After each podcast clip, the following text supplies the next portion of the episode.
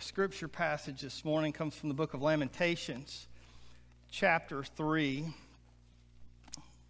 So I invite you to tr- uh, open your copy of God's Word or follow along on the screen as we read it. And we'll get to that in just a second. I did want to make uh, a couple of uh, announcements, clarification type things. Um, one, just the God storehouse that was mentioned uh, earlier. Um, that is always held here over in our ministry center, but it's actually a collaboration between the God Storehouse folks and then uh, our church, Ringgold Baptist, and the uh, the folks in the Chatham Rotary Club, and so we kind of we kind of rotate. So uh, it'll be here this Tuesday, which was rescheduled because of the weather from last Tuesday, but uh, it'll be the Ringgold Baptist folks that are that are working at this one. The other thing I wanted to mention is our next steps uh, class uh, next week for uh, members. Uh, both new members, potential members, old members. Anybody wants to look and see, learn more about our church, who we are, how to make connections in our church uh, with, uh, with myself, with Sunday school, with the Lord, all of these different things. And that's a two hour class. It's next Sunday from 3 to 5. So let me know if you're coming. We also we will have childcare, and uh, I know we've got some children for sure coming, but uh, let me know if your children will need that childcare. So we'll make sure we'll have uh, the right number of workers there. Um, but we're excited about that uh, next Sunday afternoon. All right, so before we read, um, I want us to think, talk a minute about this book that we're about to read out of Lamentations. Um, is, does anyone in here, would, would any of you say, and this is a real question, okay, so if, if raise your hand if it's you, does anyone in here say your favorite book of the Bible is Lamentations?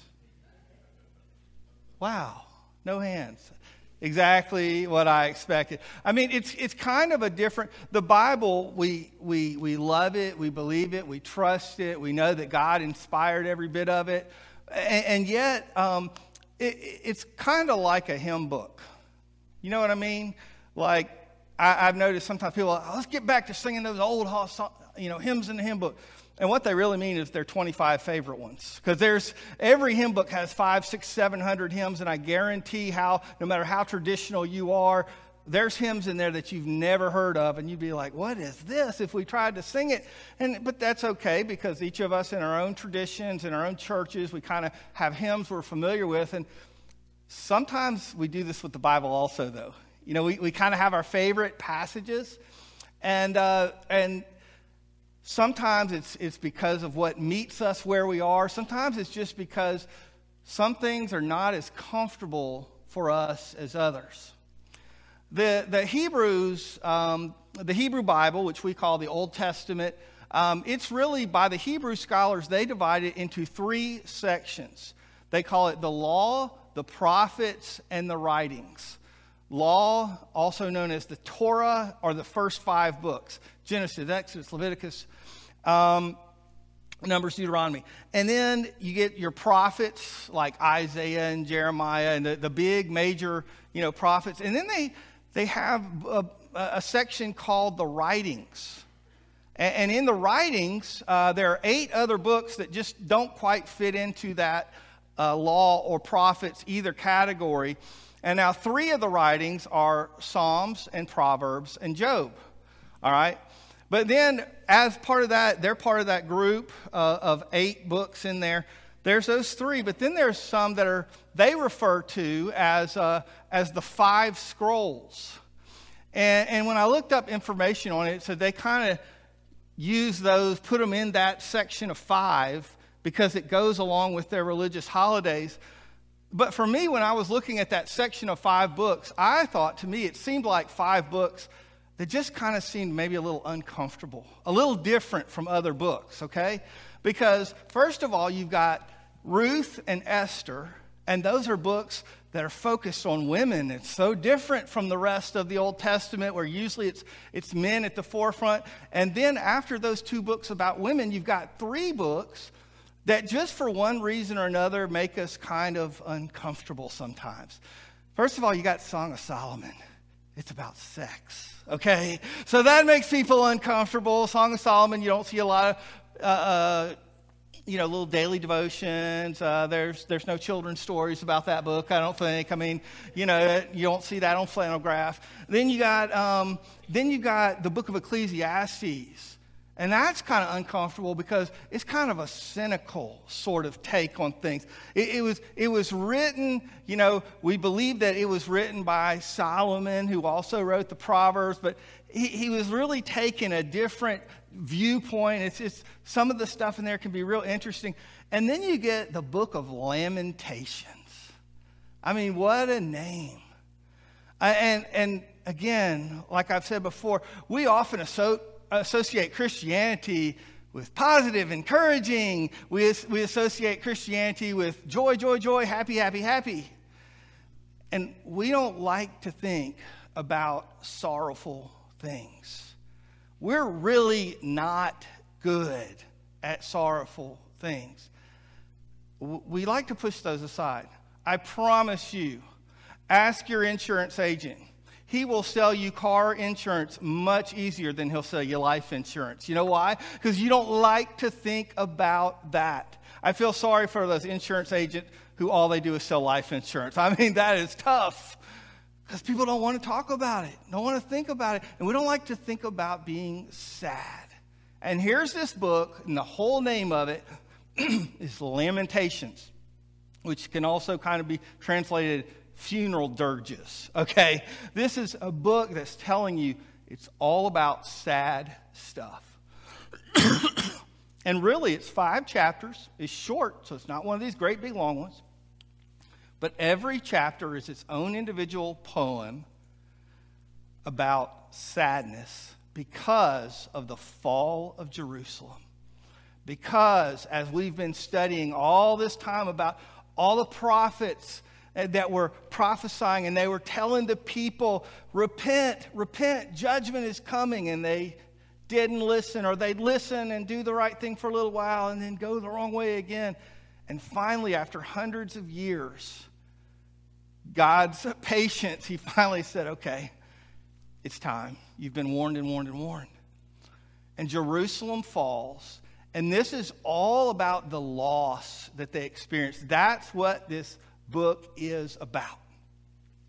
But in the middle chapter, chapter 3, in the middle of that chapter, we get a little uh, keen insight about what we can do in the middle of our greatest sorrow, our greatest down, our greatest doom, depressed, and, and, and just lowest moments, how we can move from devastation to a devotion move from doom and gloom to a life of purpose. And that's what we're going to be reading about today. In Lamentations chapter 3, beginning in verse 19, it says this I remember my affliction and my wandering, the bitterness and the gall.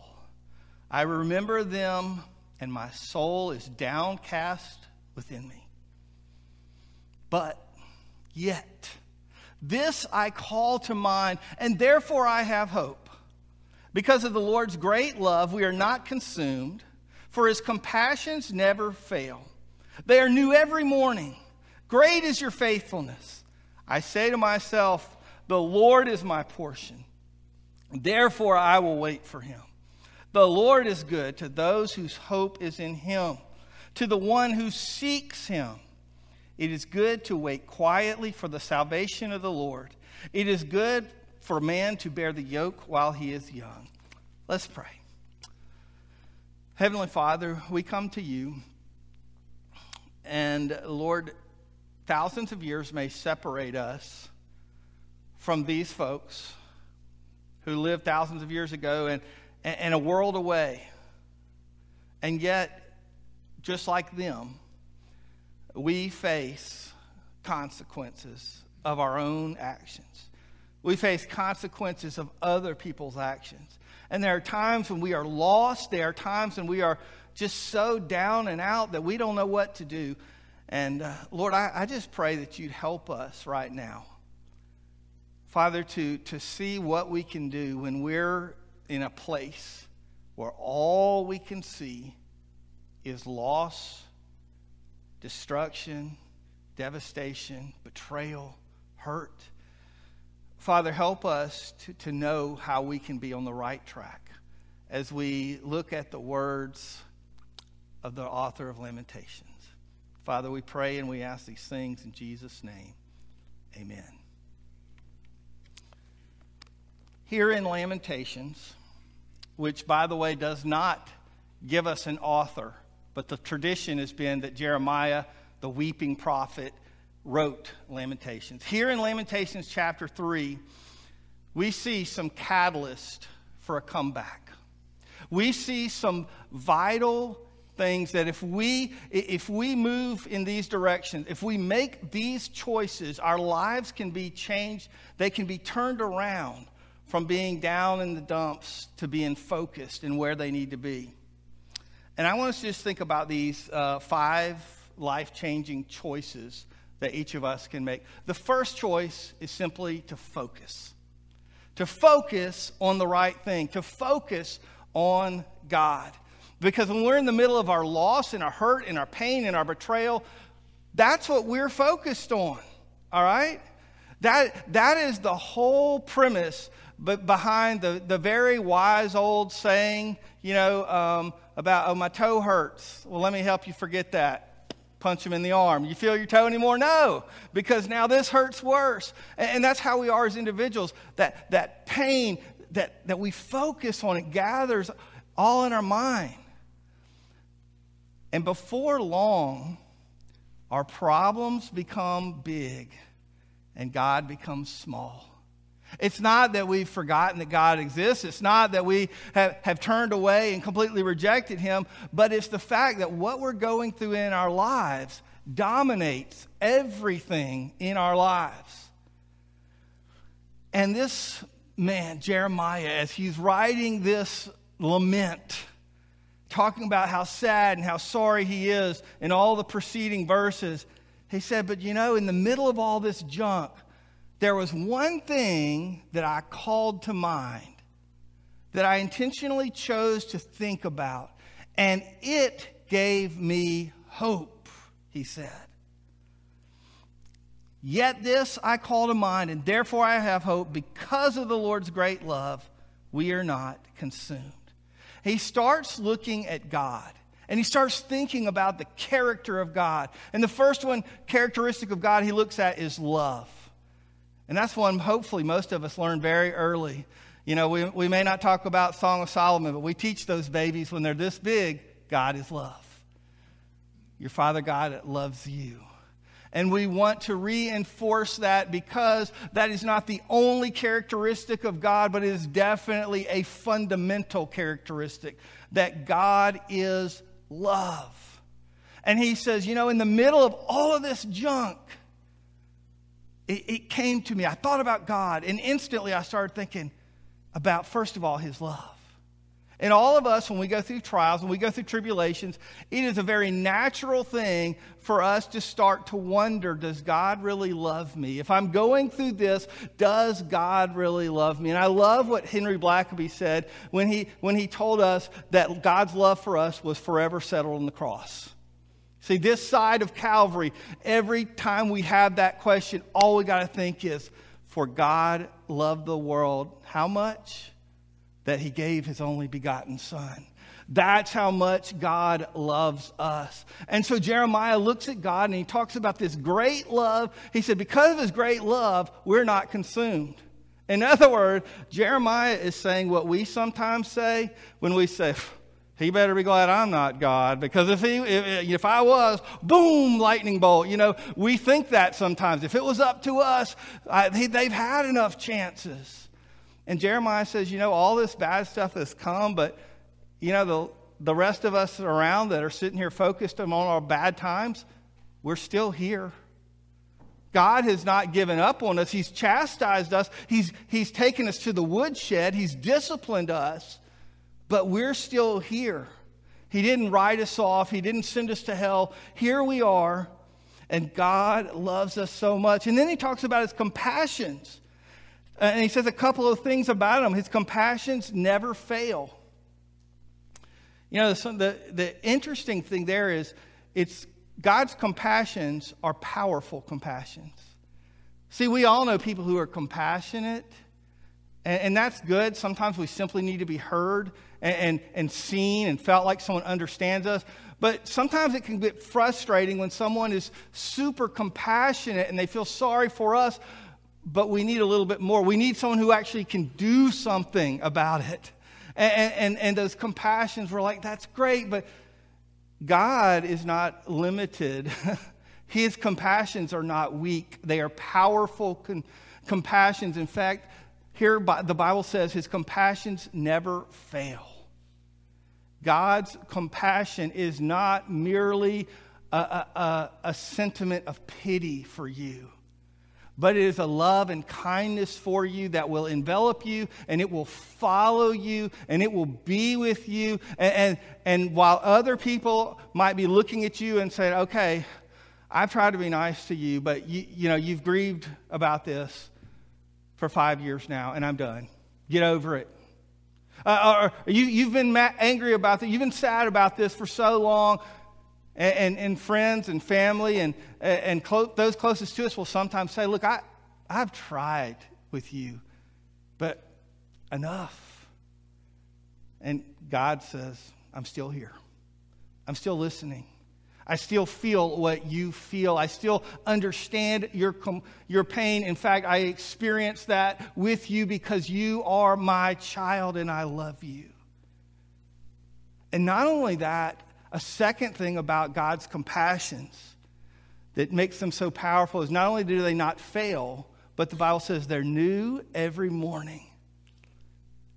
Now, isn't that awesome? Let me tell you why I think that's awesome because I, Pastor Tim Lee, my goof ups, sins, and mistakes are new every morning. Every single day, no matter how much I've learned, no matter how long I've lived, been a Christian, and studied, guess what? I still find myself speaking a word of anger, thinking a jealous thought being short with someone, doing something wrong. And, and, I realize, like the Apostle Paul, if he said he's not arrived, none of us have arrived. There's that old song I used to hear a lot, especially little children sing He's still working on me to make me what I ought to be. And, and here's the thing I'd love to hear a senior adult choir sing that song. Because really, see how we are. We're like, oh, it's okay. They're little kids. They said crazy stuff, but they're cute and they're funny and it's all fine. But then we get to a point where, like, they're old enough to know better. And we judge harshly and we say, well, at this point, they should be perfect. They should not mess up. They've been a Christian that long and they did that. And yet, God's mercies, His compassions are new every morning just like our blunders, mistakes, and failures are new every day. And so you never run out of, not only do they never end, but God never says, you know what, I've been compassionate and I'm going to keep being compassionate about, you know, the 5,280 million sins you've done up until now, but you've just gone over the limit. You know, kind of like your internet, you know, you did too much, you get charged extra, or, or, or we, we're going to cap you, we're going to slow you down, you went too far. God doesn't do that. It is an unlimited, and there's no fine print. There's an unlimited, unfailing source of compassion. And so we focus on God and we see His love, we, we see His compassion, and we see His faithfulness. Wow. And, and these, these things that we think about in God's character, they're just amazing. That God never betrays us. He never turns his back on us. He never forgets about us. He, he's never unavailable. You know, there, there's no place where you'd be like, bad reception today. Prayers won't go through. Try again in another couple hours. Can you hear me now, Lord? You know, no. God is faithful. He will always be there for us. And so when we're in this world of hurt, this world of devastation, whether it's our fault or somebody else's fault, or lots of times a mix, even if we don't want to admit it, we have to turn our mind, not that we forget all about that, but our focus. We still know, we don't deny as Christians, we're not in denial. We don't deny that bad things are happening around us. Yet we choose to take the biggest picture, not the one we can see with our eyes, but what we see with our eyes of faith. That's why Scripture tells us we walk by faith and not by sight. And by faith, we focus on God and his love and his compassions and his faithfulness. And we could go on and on because those are just three of his many, many wonderful characteristics. But we focus on him first. Secondly, and all the rest of these are going to be quicker because they, they, they really fall in line with the first one. Once we focus on God, the next step is to praise God. And in this natural, we just look at God and if we get serious about God and His character and His nature, we become awed, we become amazed, we become humbled, and it is just natural to praise. And so here in this, in this lament, once he focuses on God, he, he says, talking about your faithfulness and your compassions are every new every morning. In verse 23b, the second part, he says, Great is your faithfulness. I mean, it's just like He's looking, he's thinking, and wow, I got to praise God. I got to tell people. I got to say it to God Himself. I got to say it to myself. I got to say it to the world. Praise is the natural progression as we focus on God and we begin to think about Him. We begin, our heart becomes changed. We begin to adore Him. We look at Him and, and, and we want to say it. We want to talk about it. We are talkers by nature. Human beings, we experience something, we want to talk about it. Now, there's different things you talk about with different people, right? Depending on your comfort level. And so, when it's a, a stranger, you might talk about the weather or your favorite ball team or, oh, that outfit looks so blah, blah, whatever ladies say. You know what? You know, we all have things that, that we say that are kind of generic level you can say to anybody. And then we get more comfortable and, and then, um, then there's almost like too comfortable in the family, you know, and you start talking about it like, oh, don't talk about that. Well, we're family. It's all right. And, but, you know, we just love to talk about what we're going through, whether it's a headache, or we're mad at somebody, or, or, or uh, we think somebody else, you know, we, we have an opinion about somebody else and what they're doing. And it's just kind of how we're wired. And, and that's why Jesus said that it's not the things that go in us that defile us, but it's the things that come out of us. Because from the heart we speak eventually we may watch our words, we may watch our language, but eventually, just the way we're wired, our language, our speech gives us away. And that's what praise is about. Praise is when your heart is full of adoration for God, when it's full of this awe and this awareness of what a mighty God we serve. You just can't keep that inside. Before long, you're going to be saying it, praying it, journaling it, emailing it, you're going to be telling somebody about God and who He is. And from that praise, as you think about God's goodness and you begin to talk about it, the next thing you do is you develop trust in God. You see, we look in verse 24 and it says, I say to myself, The Lord is my portion, therefore I will wait for him. All right, we talked about this whole portion concept uh, maybe, I don't know, a few months back, but let's, let's just do a mini recap.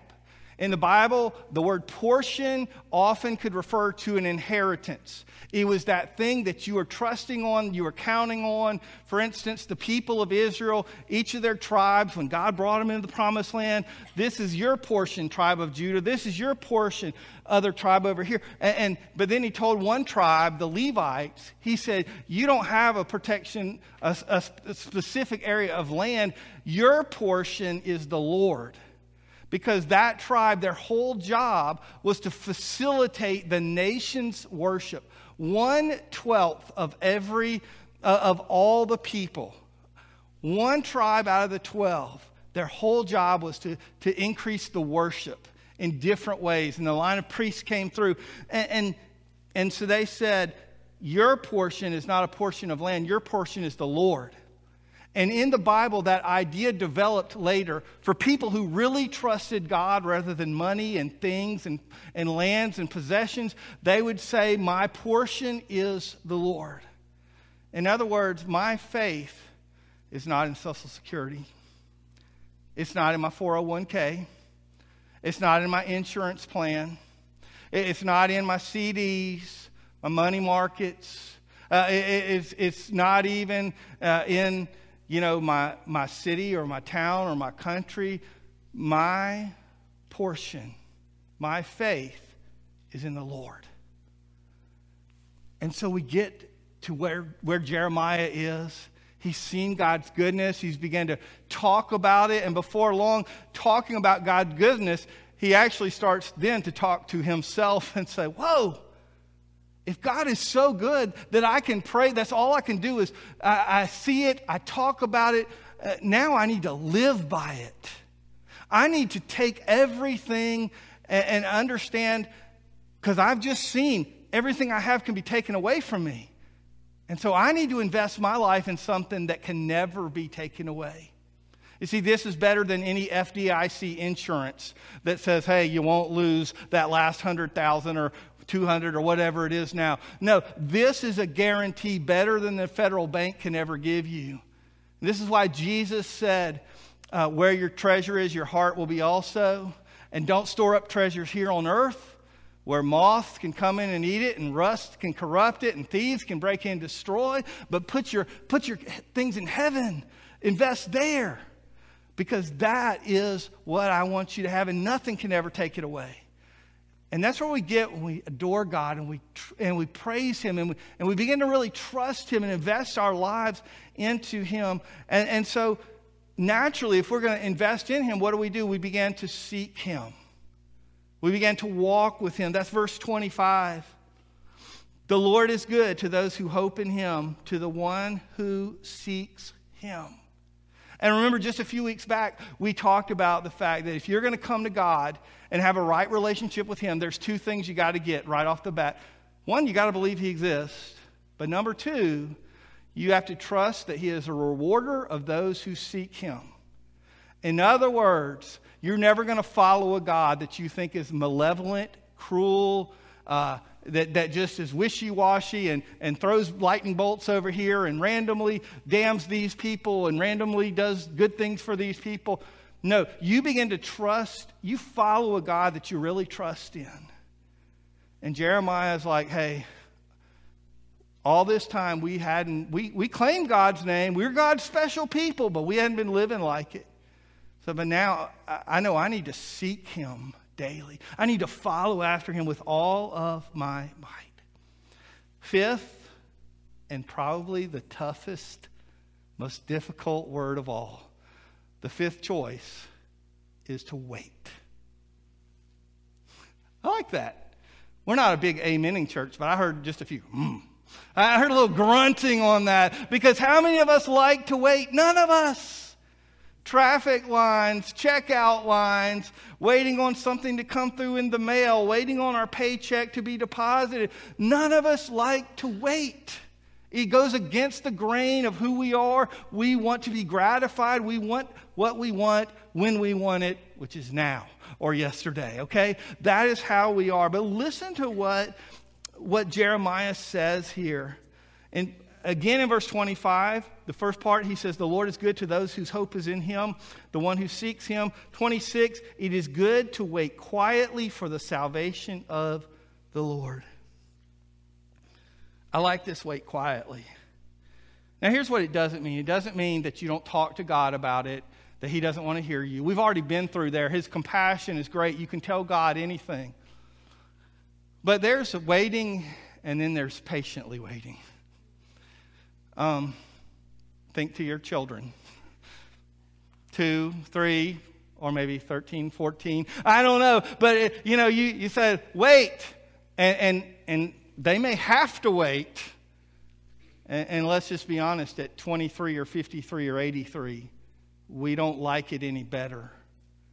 And there's a weight that is a weight full of faith and trust that says, God, I know it's in your timing, and I don't have a clue when, when it's going to happen, but I know in your timing you're going to make it happen.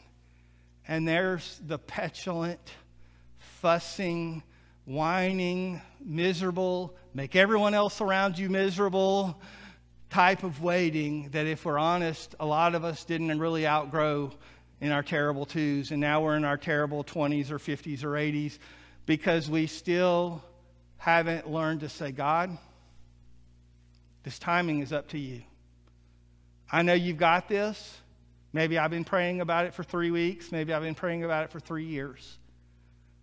But Lord, you've got it. I trust you. What do you choose to do when you're in a world of hurt and pain, and that's all that you can see everywhere around you? You got lots of options. You can bottle it all up inside and become a walking time bomb ready to explode. You can get online and share with the whole world everything that's bad and who you think deserves blame and punishment and cancellation for all that badness. But Jeremiah offers a better example. And if you're saying, wow, that's a lot of five points, that's wow, that's good stuff, but I don't know if I remember all that. I mean, number one, note taking helps. But number two, you, you, know what? You're not going to carry those notes all the time. But I, I tell you, if you only remember one thing, remember the first one to focus on God. Or for most of us who already know the Lord, it is to refocus. We were once right with Him, and we've let the circumstances of our life make us look at everything else and it's time for us to get back and say, God, I am fixing my eyes on Jesus. All your problems don't go away. But what you see and feel and experience and what others see in you totally changes because your focus is on the one that it should be. Pray with me. Heavenly Father, God, I, I come to you. And Lord, when I, uh, as I prepared, as I read your word this week, Lord, I know this isn't theory. Uh, I, I know this is real rubber meets the road stuff. And I know there's people in here who have been devastated. Uh, they have lost a loved one. Uh, maybe they've lost trust. Uh, maybe they've been betrayed or backstabbed. Father, maybe they have failed someone else. And under the weight of that guilt, they just can't seem to move on.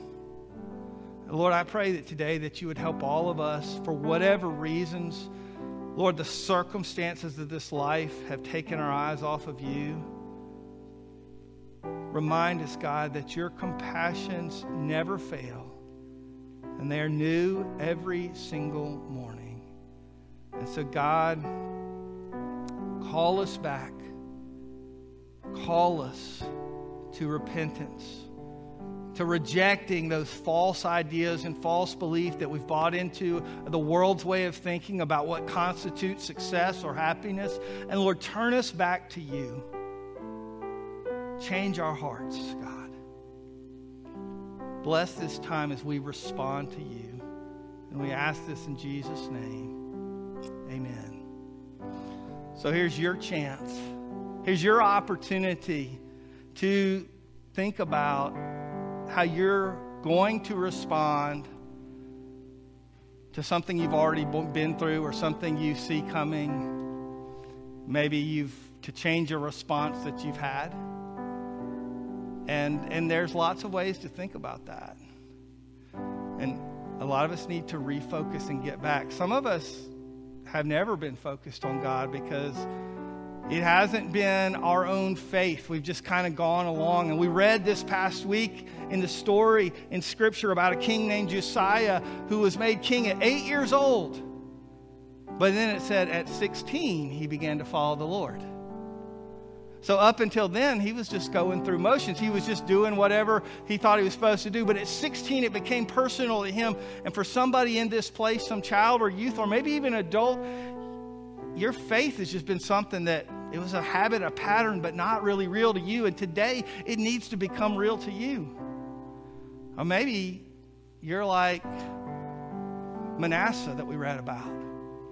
I wouldn't say that about you, but maybe you would say that about you. Manasseh was a guy who did evil and wrong, and he was one of the worst kings ever.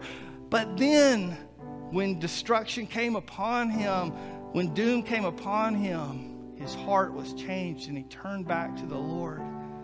And even though he had done the vilest things that we could imagine, he was one of the worst kings in the history.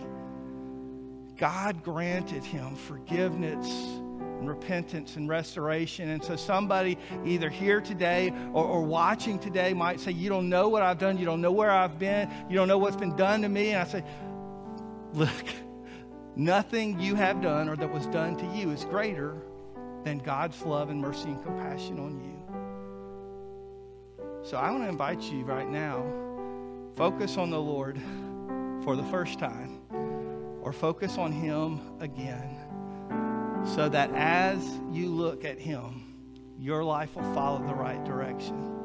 I'll be down front for prayer or to receive you if you have a decision. Maybe, maybe you just need to pray at the altar or wherever you are today, maybe in, in your living room if you're watching at home. But do business with God, respond to Him. Don't ignore this call, this appeal as He's spoken to you. Would you stand, please?